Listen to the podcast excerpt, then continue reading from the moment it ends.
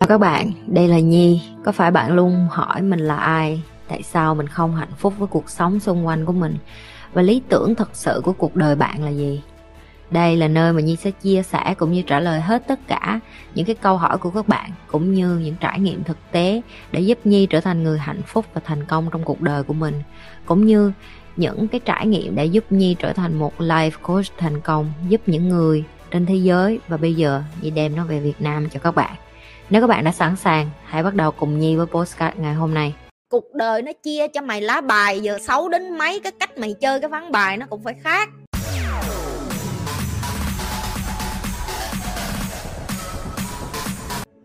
Linh hỏi chị ơi chị có nói cuộc đời này không công bằng nhưng ở live cũ chị nói về luật quả báo luật nhân quả gieo kiếp trước kiếp sau nghiệp. Nếu như vậy cuộc đời vẫn công bằng đúng không chị? Cái vấn đề của tụi em là tụi em quá quan trọng đến cái chuyện cuộc đời này công bằng hay không công bằng, hay là kiếp trước, kiếp sau, nhân quả. Chị nói cho em nghe này, chị nói ví dụ như ông hàng xóm của em mất dạy, kiếp này ông không trả.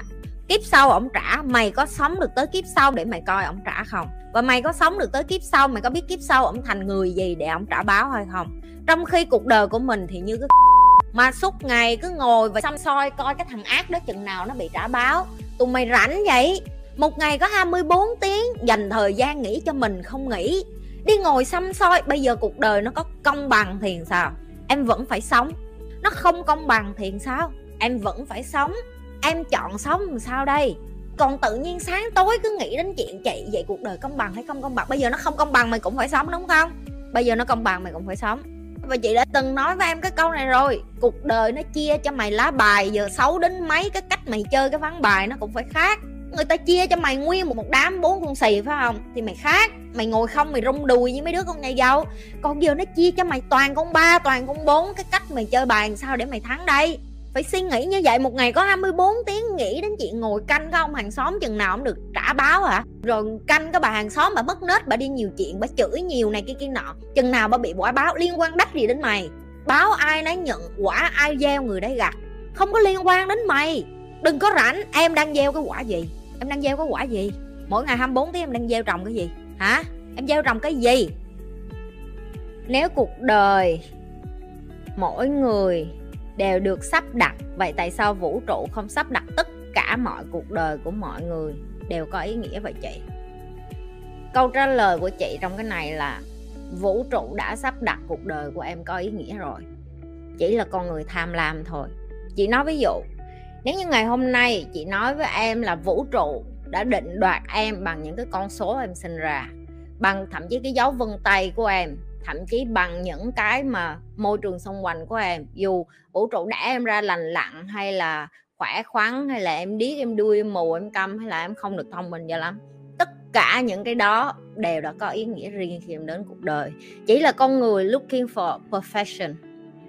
Con người rất là tham lam con người thích tất cả mọi thứ phải hoàn hảo. Em muốn tỷ phú xong rồi em phải có xe hơi. Có xe hơi xong rồi em phải có thuyền riêng. Em có thuyền riêng xong em phải có nguyên một cái tòa lâu đài riêng. Xong rồi em còn phải chủ của công ty này mà công ty nhỏ nhỏ em không thích đâu, phải cỡ Samsung Apple mấy đứa cứ luôn đi tìm kiếm cái sự hạnh phúc ở bên ngoài cái cơ bản của em.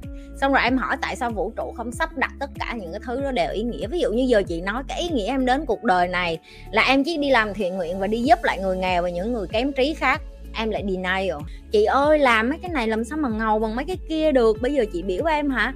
Ừ, đi đẻ ra để đi làm thiện nguyện em không thích đâu chị. Cái trách nhiệm của em không phải đi làm thiện nguyện em cũng không phải đi làm tỷ phú thế giới. Trách nhiệm của em đẻ ra là chỉ đi làm một người mẹ bình thường. Nuôi dạy con em bởi vì con em tương lai sẽ thành thần đồng thế giới. Em sẽ không tin tại vì em sẽ nói mẹ mắc mới hy sinh cuộc đời tôi mấy chục năm nuôi cái đứa trẻ này cho nó thành thần đồng thế giới. Lỡ nó không thành thần đồng thế giới rồi làm sao? Tôi mất thời gian của tôi ba chục năm hả? Tôi đâu có điên em hiểu chưa? Con người luôn dựng lên trong đầu của mình bởi cái tôi và sự tham lam cá nhân của họ để nói là cuộc đời này không có ý nghĩa gì hết. Đối với chị chị đã từng dạy rồi, ý nghĩa cuộc đời nó ở trong cái chuyện là em có chọn làm cái sứ mệnh của em. Tại vì em có cái gây em có cái trực giác nó nói với em là em đi cái con đường này, em rất thích. Em cảm thấy em tự tin hơn, em hạnh phúc hơn, em mạnh mẽ hơn, nhưng mà cuối cùng em lại chọn là no cái con đường này tầm thường quá. Muốn giỏi, muốn giàu, muốn hạnh phúc, tôi phải đi cái con đường này. Chị nghĩ là cái câu trả lời của chị đã trả lời được cho em rồi. Và mọi người nè, chị lặp lại nè. Đừng đi tìm ý nghĩa của cuộc đời. Mỗi điều em làm, gắn ý nghĩa vô nó, em sẽ thấy nó vui. Gắn ý nghĩa vô từng cái một. Một khi em biết đủ, những cái basic nhất nó đã là niềm vui rồi tại sao cuộc đời của hai đứa trẻ được sinh ra và lớn lên trong cùng một gia đình vẫn có kết quả? Cuộc đời khác nhau hả chị? Em có để ý thấy là em với anh với chị của em hoặc là em út của em trong nhà tụi mày không có, có cái điểm nào na ná giống nhau luôn có nhiều hồi tụi mày thiếu điều treo cổ nhau luôn tụi mày giết nhau luôn cũng có rất hiếm có anh chị em yêu thương nhau nha chị không nói là không có, nhưng rất hiếm. Hoặc có khi là họ lớn, họ già rồi họ mới yêu thương nhau. Đó chính là cái lý do bạn này đặt cái câu hỏi đó chị chị nhi. Tại sao hai đứa trẻ cùng ở trong một gia đình nhưng mà lại lớn lên khác nhau như vậy hả chị? Cái thứ nhất, cái cuộc đời của mỗi con người, cái kết quả của nó là cái sản phẩm của mỗi cái quyết định nhỏ em chọn mỗi ngày. Có thể em ở cùng một trong một gia đình, ba má em cho em hai cái tô cơm có một đứa nó, ba nó nói là ăn hết hai tô cơm nghe không? Mỗi đứa ăn hết tô cơm. Có đứa nó nói không, có đứa nó nói có.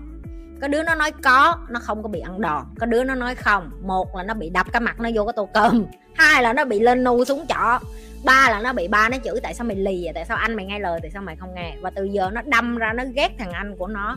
Cũng chỉ bởi vì hai quyết định khác nhau. Một đứa quyết định là con sẽ nói có và một đứa quyết định là con sẽ nói không cũng tương tự như vậy đến tất cả những cái thứ mà trong cái cuộc đời của em. Ví dụ là em quyết định không học cái ngành mà ba má em hướng tới, anh em quyết định.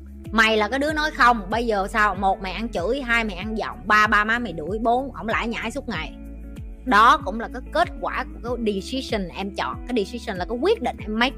Mỗi cái quyết định nhỏ, nó xây dựng nên cái đứa trẻ trở thành một cái con người khác. Được chưa? Vậy cái quyết định đó nó từ đâu đến? Em không có em không có ép được. Ngay cái chính chị nếu như hồi xưa chị nghe lời ba má chị chắc tao sẽ không ngồi đây làm youtube đâu.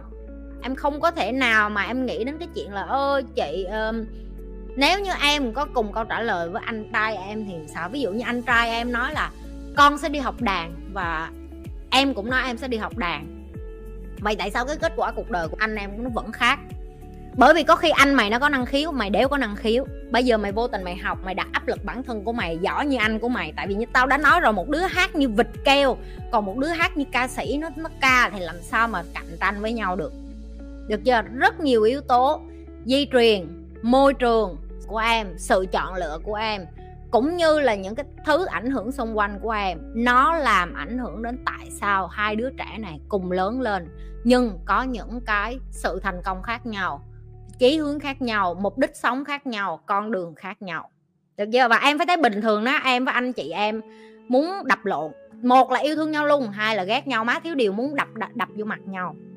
Điều đó nó rất là bình thường không phải gì riêng của nhà em không đâu. Nhà đứa nào cũng vậy. Tao với em tao cũng vậy. Bây giờ tao với em tao tụi nó thương tao. Chứ hồi xưa tao với nó ghét nhau lắm. Nó suốt ngày nó đi mát để tao bị đập. Và nó cũng quyết định tương tự với những cái mà mình hay nói là tại sao cùng trong một ngôi nhà mà có đứa nó trở thành tội phạm còn có đứa nó trở thành cái người gọi là uh, làm ông to bà lớn này nọ cũng bởi cái tư duy tích cực hay tiêu cực của nó cũng bởi vì cái cách mà nó đưa ra cái quyết định. Nếu nó tin ba má nó thương nó thì ba má nó thương nó nếu nó tin ba má nó không thương nó và nó chọn đi tìm ở phía ngoài xã hội thì đó cũng là cái sự quyết định của nó. Đừng có quên tiếp tục lan tỏa và chia sẻ cái điều như đang làm. Nhấn like, share và subscribe cái kênh Nhi Lê cũng như là theo dõi cái livestream của Nhi thứ hai và thứ tư hàng tuần.